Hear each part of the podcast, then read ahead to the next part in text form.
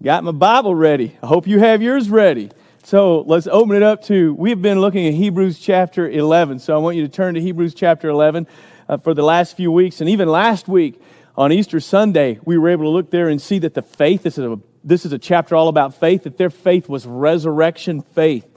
But when this whole thing started, when we weren't able to gather together, um, we're just all filled with a little bit of uh, anxiety and, and fear about what's going on here. We've never really seen anything like this, anything happen worldwide. It's not just here, but worldwide, like what we're dealing with. And we still have a lot more questions than there are answers. It's like I heard someone say, that in a year or two, we'll know all about this and what's going on and how to treat things and how to do things. But we're just kind of learning as we go. But we're doing all that we know to do, and we're just trusting the Lord. And believe me, the Lord is doing amazing things uh, in the world right now in the middle of this. And uh, but it's tough. It's very difficult. All the things that have been happening. Uh, and and I'm like I said earlier when we were praying, I'm so thankful that in our community and in this county that we've been so blessed. There's there's not been a lot of sickness happen here, and we pray we can keep that going. So, but for a lot of us, it's not just that and all the anxiety and questions about that, but for a lot of us, it's the separation, and it's the uh, isolation, and it's the uh, whole thing about finances and how we're going to make it. Uh, we really are having to take it one day at a time here. All these kind of things can fuel our fears. We talked about that in the first week about the different types of fears that we might have, uh, whether it's that dread that we have or whether it's worry, or it may grow into more of an anxiety or full-blown panic that we might have because of the things that are happening around us. But instead of that, what we want to have is that we want to have a genuine faith in God. And we've talked about what a little bit about what that looks like and what that is. It's easy to talk about, just trust God. But we've been talking the last few weeks. Hope you've been listening. I'm not sure. How, how could I know? And by the way, if you are listening, you can participate by hitting the like button, okay? Or, you know, you some of you, you know, when you're here, I know you're wanting to say amen. It's just kind of a weak, you know, you just kind of like, there's no sound comes out. It's just, but but I see some of you do that, and then there's some of you that really, yeah, amen, and things like that. You know what? You can type amen in the comments. Amen. I mean, you don't have to just keep doing it over and over, but you can let us know you're here. So I don't know who's here today. Uh, you can let us know a little bit about who's here by clicking like or, you know, say amen if you if you feel it, okay? Um, so anyway, hope that you'll do that. So here we are. As we're going through this, we're talking about having genuine faith in God. And as I mentioned, we we we, we talked about the different types of fear and, and, and what real faith is. Hey, maybe when we all get back here, we'll just like have a test to see if everybody's up to speed. And if they're not, I'll just like, no, I won't preach these all over again. But uh, what we want to have is genuine faith in God, who is bigger than all of our problems, and a faith that fuels hope and strength during the meanwhile. And that's what we're talking about today, is faith in the meanwhile. Now, when I say meanwhile, that refers to in the meantime, while we are waiting. We're waiting. We are, we're, we're, we're having to, it's like the pause button has been hit. We can't really resume with things like the, as quick as we wanted to. And it's really, really tough. So I have to tell you, I really, there's been some struggle that I've had during all this. But uh, I want quick answers. I don't know about you. I want I want the Lord to show me what the answer is. And, and when I'm going through things in life, I want the solution. It's kind of like, Lord, here I am at point A, and I'm trusting you, and I want to have faith in you, but Lord, show me where point B is. I want to get for God, amen, for His glory, to get from point A to point B. Uh, but I found out that it's often what goes on between point A and point B, and, and sometimes the pauses and the times when it doesn't seem like anything's happening. You know what? That's where God does His work. He's interested in more than just getting us from point A to point B. What He's interested in is the work that He's going to do in that in-between time to mold and to shape us and to teach us and to grow our faith in Him. So faith is all about who you are and what you do uh, during the meantime. Um, in the first part of this chapter, As we saw a couple of weeks ago, we get a description of faith. Faith is the substance of things hoped for, evidence of things not seen. But we also notice that that word faith is more than just believing something's true, that it's trusting. It's all about trust, and we gave illustrations about that. Trusting, relying, submitting to God because you trust Him, and love comes through. So our motive now is we want to trust Him. We want to rely upon Him because His love's been poured out into us. You see that in Ephesians chapter two, verse eight, as we've looked at that, that faith is necessary for salvation. He says, by grace you've been saved through faith. That our trusting Him is how we receive that gift of salvation. And when you see the grace of God, He's talking about what Jesus did for you on the cross. He's talking about how Jesus died to pay for your sins on the cross. You couldn't earn it. You could never do enough religious stuff or good deeds to earn salvation. And what He did is He came and He purchased that. He paid for your sin and He offered you His righteousness. That's grace. That's love. God so loved the world that He gave His only begotten Son. See, so that's love. When you see grace, you're going to think about the love of God. And this faith that we have, it produces hope, which looks forward to God fulfilling everything He said He's going to. You got those three things. You know, Paul talks about it in First Corinthians thirteen, faith, hope, and love. And uh, hey, put a marker in that. We may come back to that someday, okay? But think about it. So a faith that we have is necessary for salvation, and it has its focus on the future of what God has promised and what God is going to do. So we get a perspective that's more than just the meanwhile, the right now. We have a perspective that helps us look and focus on what God has. We're going to see that in this text coming up. So it focuses on the future, but yet it fuels our passion for the present, meanwhile helping us forget the pain of our past. That's what our faith does in our life. So we're going to look at a demonstration of faith through the lives of some real people just like you and I. These are real folks who went through real problems. Many of them had some real struggles. I mean, you know, some of the folks that he talks about what great faith they had, if you've read those stories, man, there are some wild stories in the Old Testament about some of these people uh, that, yeah, there were times that they struggled. They made some mistakes, but overall, they decided to submit and to trust and to rely upon all that God said and all that God did as they journeyed through life, even though there may have been some hiccups along their way. They staked their lives on what God had said. They staked their eternity, their forever on it. Verse thirteen is where I think I'm going to start here, because he says this in Hebrews eleven thirteen, these all died in faith. Do you get that?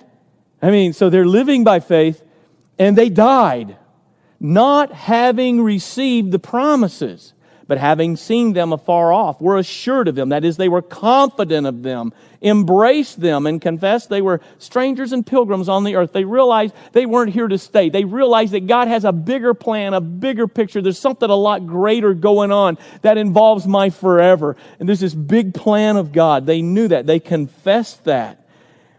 They had that moment of decision when they decided to put their faith and their trust in the Lord. But then they, they lived each day by that. So this is not just a one-moment thing. This is a continual thing. We walk by faith. We live by faith, not by sight.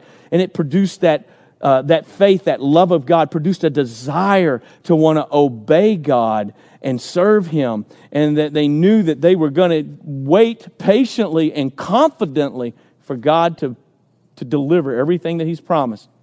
So faith has built into it waiting. Uh, the meanwhile, it involves trusting, and it involves waiting while you're trusting. I'm reminded in verse six that it is impossible to please God without faith, and that those who want to come to God have to have faith. That is, you have to believe. You have to have faith in Him and in the truth that He rewards those who diligently seek Him. And that word diligently seek Him is a word in the original that literally means to seek out. God has designed it so that you seek Him out. And I promise you, if you get in God's truth and if you seek Him out, He is there. He's ready to be found, but He wants you to seek Him. So meanwhile, we live in a world that's just so full of uncertainty. It's a world that's cursed by sin. That even while we're here, in the meanwhile, and even going through this time that we don't really understand that we're going through right now, we have hope. Faith and the hope it brings involves a meanwhile. That is, a time that we're having to wait. I'm not very good at this, so this is where I need, God, I need your help, I need your strength. See, we're not relied upon ourselves, we have to rely completely upon Him. Paul reminds us in Romans chapter eight, verse twenty-four, he says that we were saved in this hope. Now remember, hope that we have, hope in the Bible, is not just like wishful thinking or positive thinking. It is a joyful anticipation, a confidence that God is going to do everything that He's promised. So he says we're saved in this hope, but hope that is seen is not hope. For why does one still hope for what he sees? In other words, if you have it, you don't have to hope for it, you have it. Verse twenty-five, he says, but if we hope for what we do not see, we, listen to this, eagerly wait for it.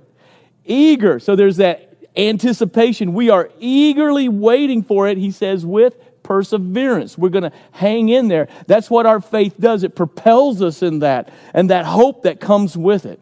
Now, as we look through this passage, we see this demonstrated in the lives of some real people in the Old Testament. You know what? They didn't have as much truth as what you and I have.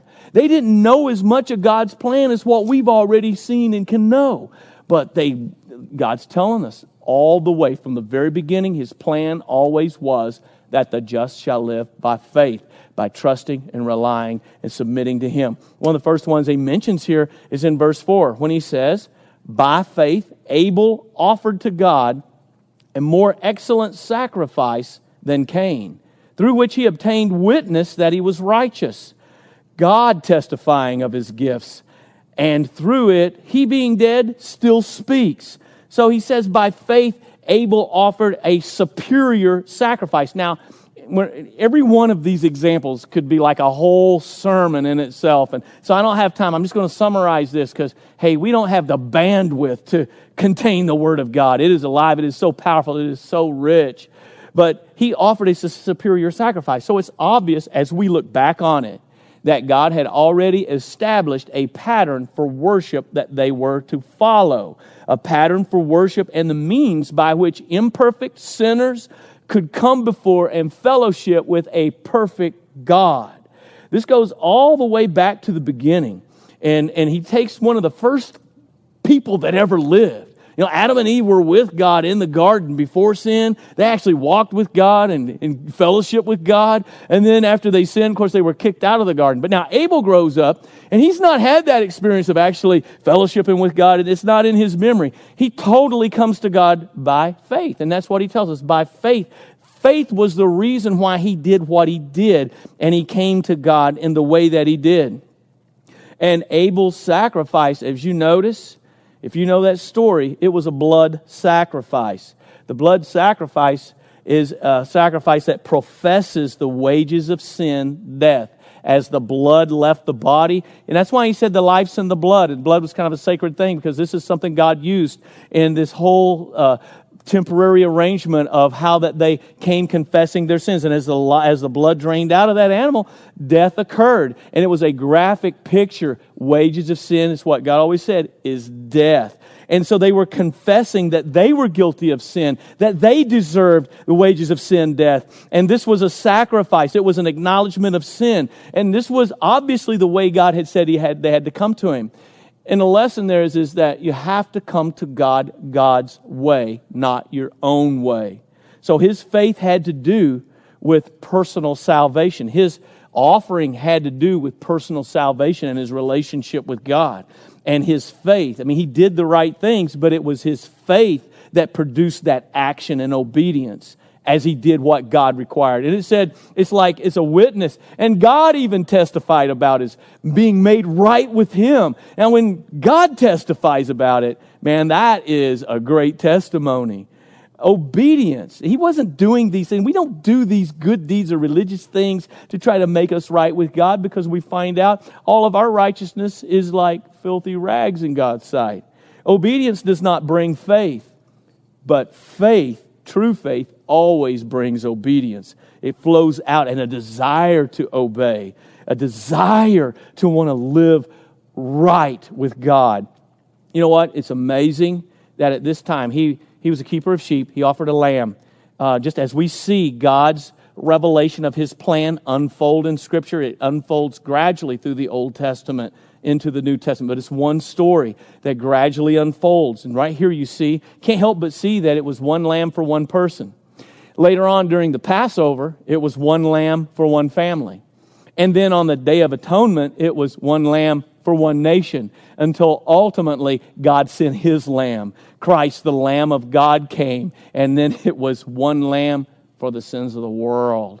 God so loved the world that he gave his only begotten Son, his only begotten, that whosoever believes in him should not perish but have everlasting life. Uh, now, you might be thinking back about, well, you know, I know that story. It seems a little unfair, you know, because Cain was a tiller of the ground and he grew stuff and he just kind of brought what he had. And, you know, Abel kept sheep and he brought what he had. It just seems kind of unfair. But Genesis four seven tells us that God told Cain that if he did well, that is, did what was right, he would be accepted. So right there we know Cain knew what God meant and Cain knew what God expected, yet Cain didn't want to do it. He wanted to do it his own way, and he refused to do it God's way. By the way, the blood sacrifice we understand later on, the Bible sheds more light on that. Um, and you have to ask yourself, why was Abel a keeper of sheep? Because we really don't find that people ate meat until after the flood.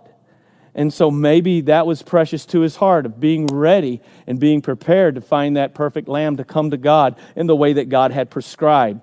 Um, so Cain knew what God wanted, but he refused to do it. In fact, Jude, verse eleven, he's talking about these wicked false teachers trying to do things their own way instead of God's way.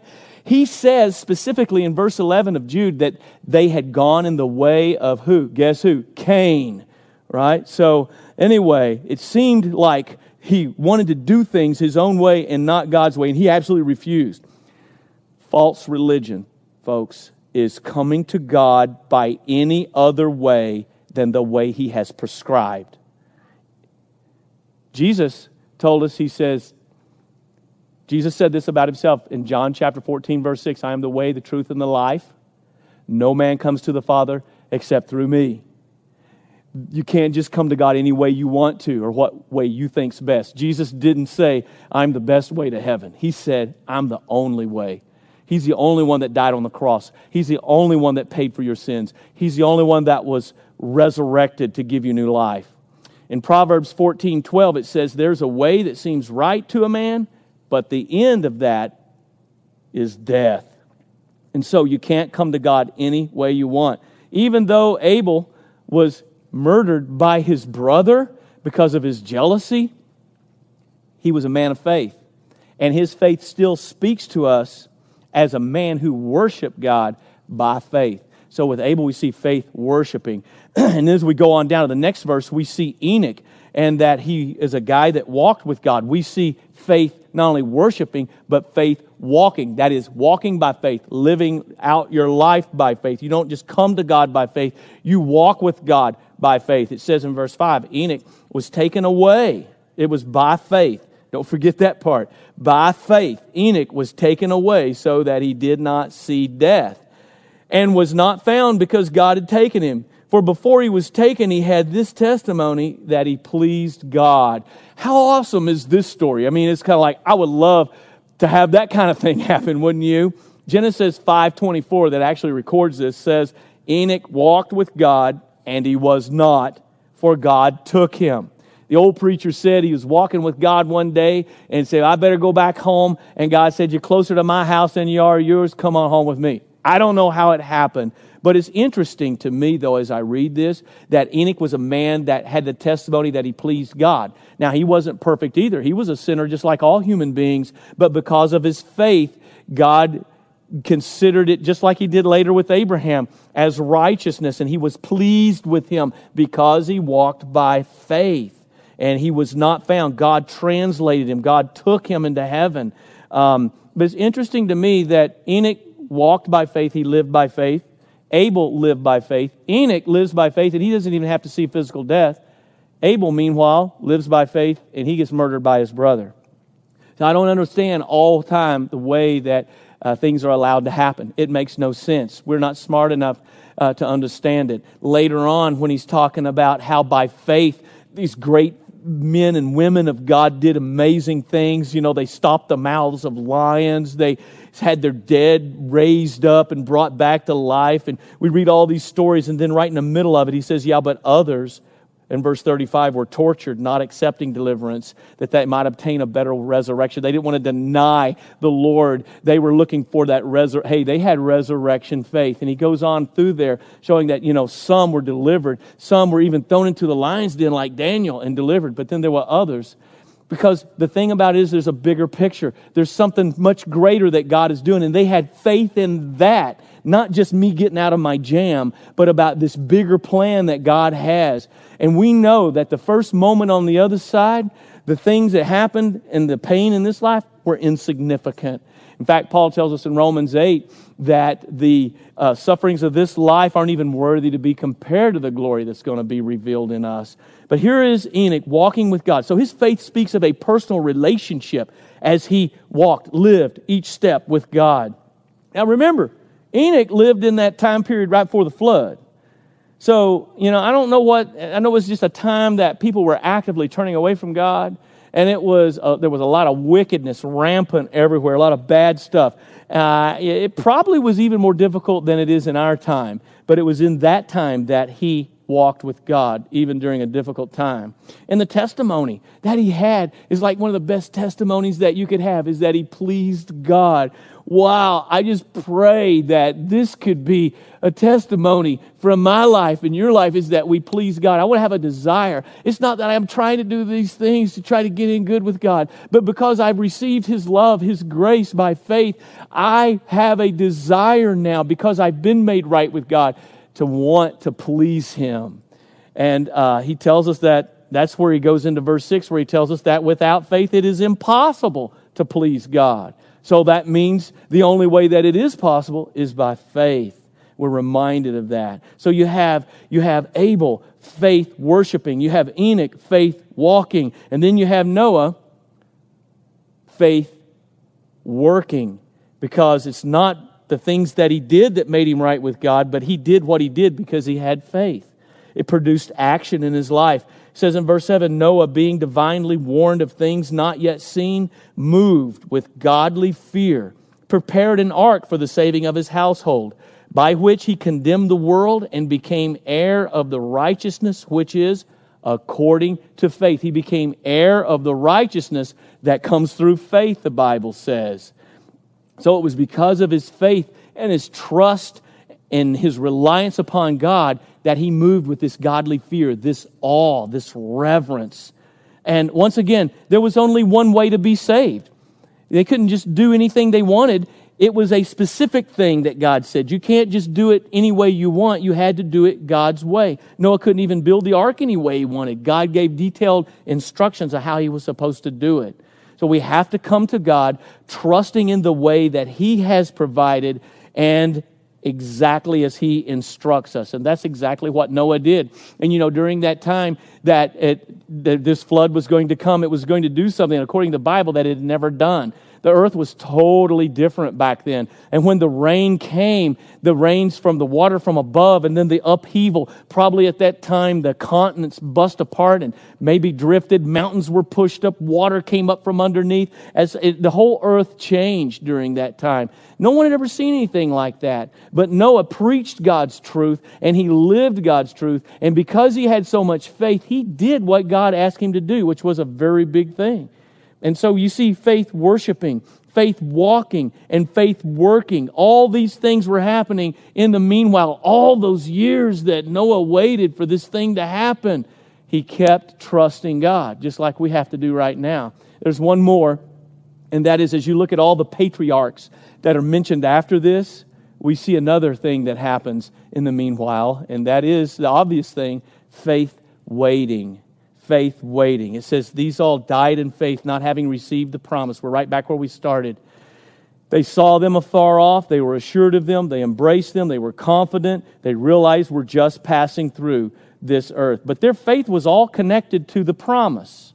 There was a promise that God made. You see that even in verse nine with Abraham. By faith he dwelt in the land of promise, like in a foreign country, and he was living in tents with Isaac and Jacob, who were heirs with him of the same promise. There is this promise that all of this is connected to. Verse eleven, even Sarah, um, he, she received strength to conceive, even after she was past the childbearing age. Why? It tells us because she judged him faithful, verse ten, who had what? Promised. There's that promise again. Verse thirteen said that they all died not having received the promise. And way on down in verse seventeen, it tells us by faith Abraham, when he was tested, offering up Isaac, and he who had received the what? Promises, offered up his only begotten. So the Bible's one unfolding story. There's this promise that God gave Abraham. And if you remember in Genesis chapter twelve and then in chapter seventeen, you know, he kind of repeats this thing,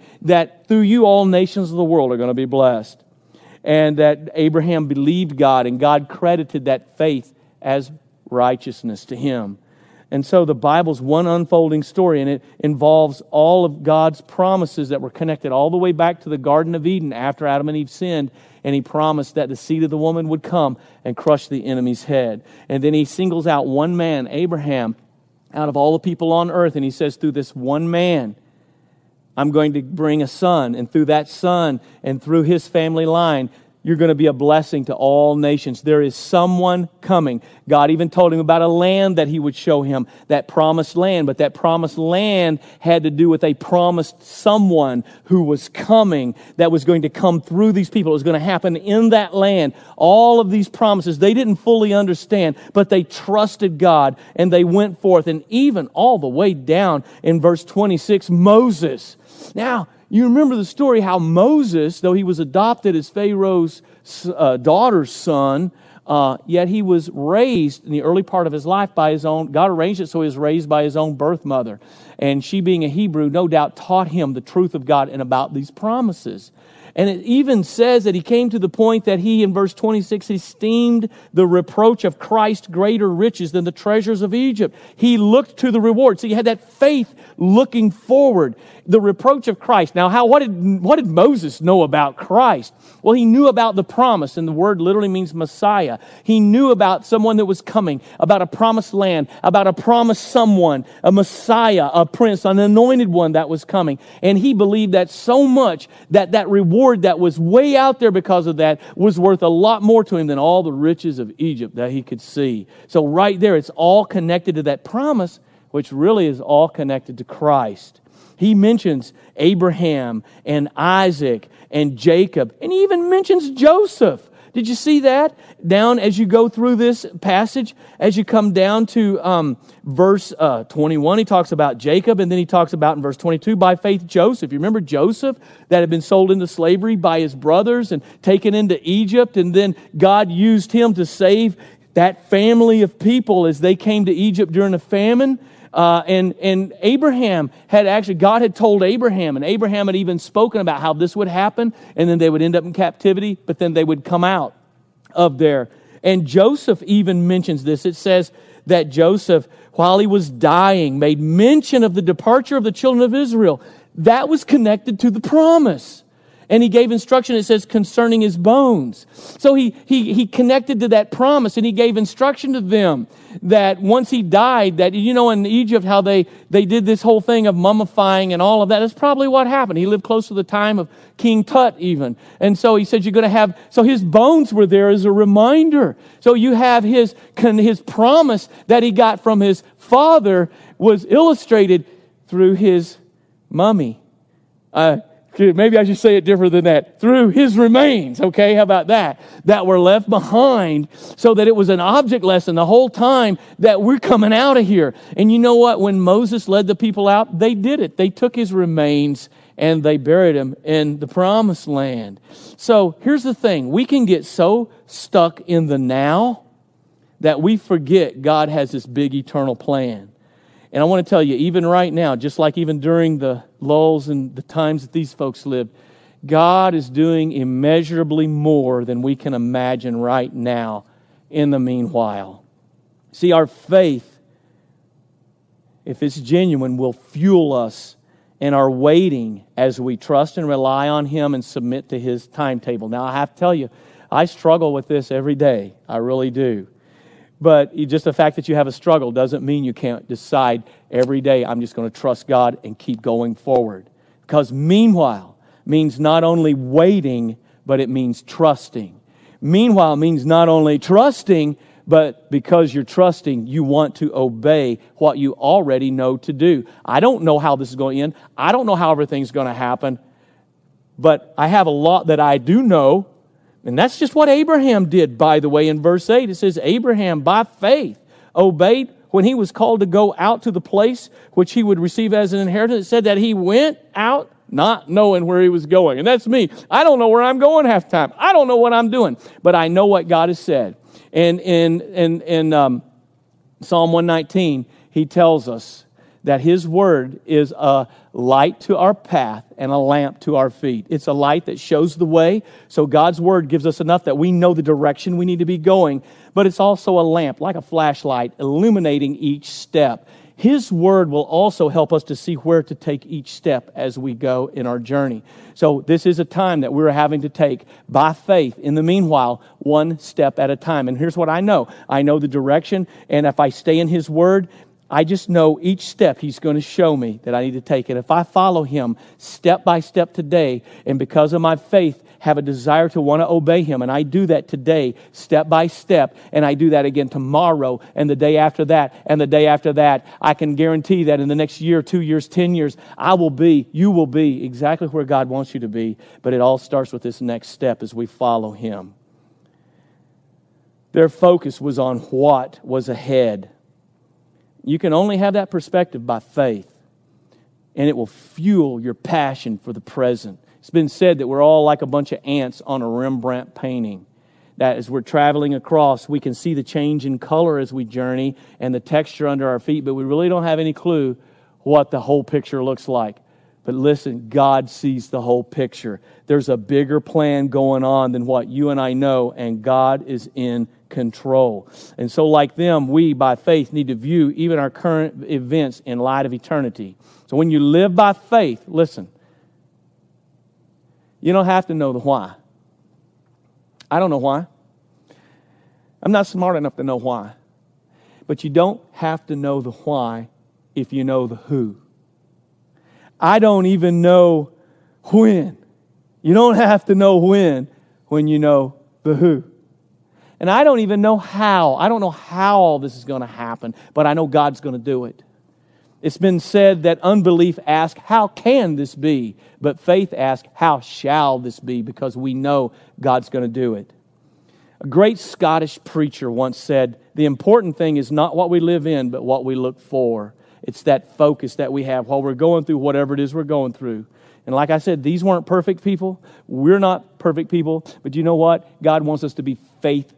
People, to be faithful to Him, trusting Him in the meanwhile. And understand this, my waiting is not passive.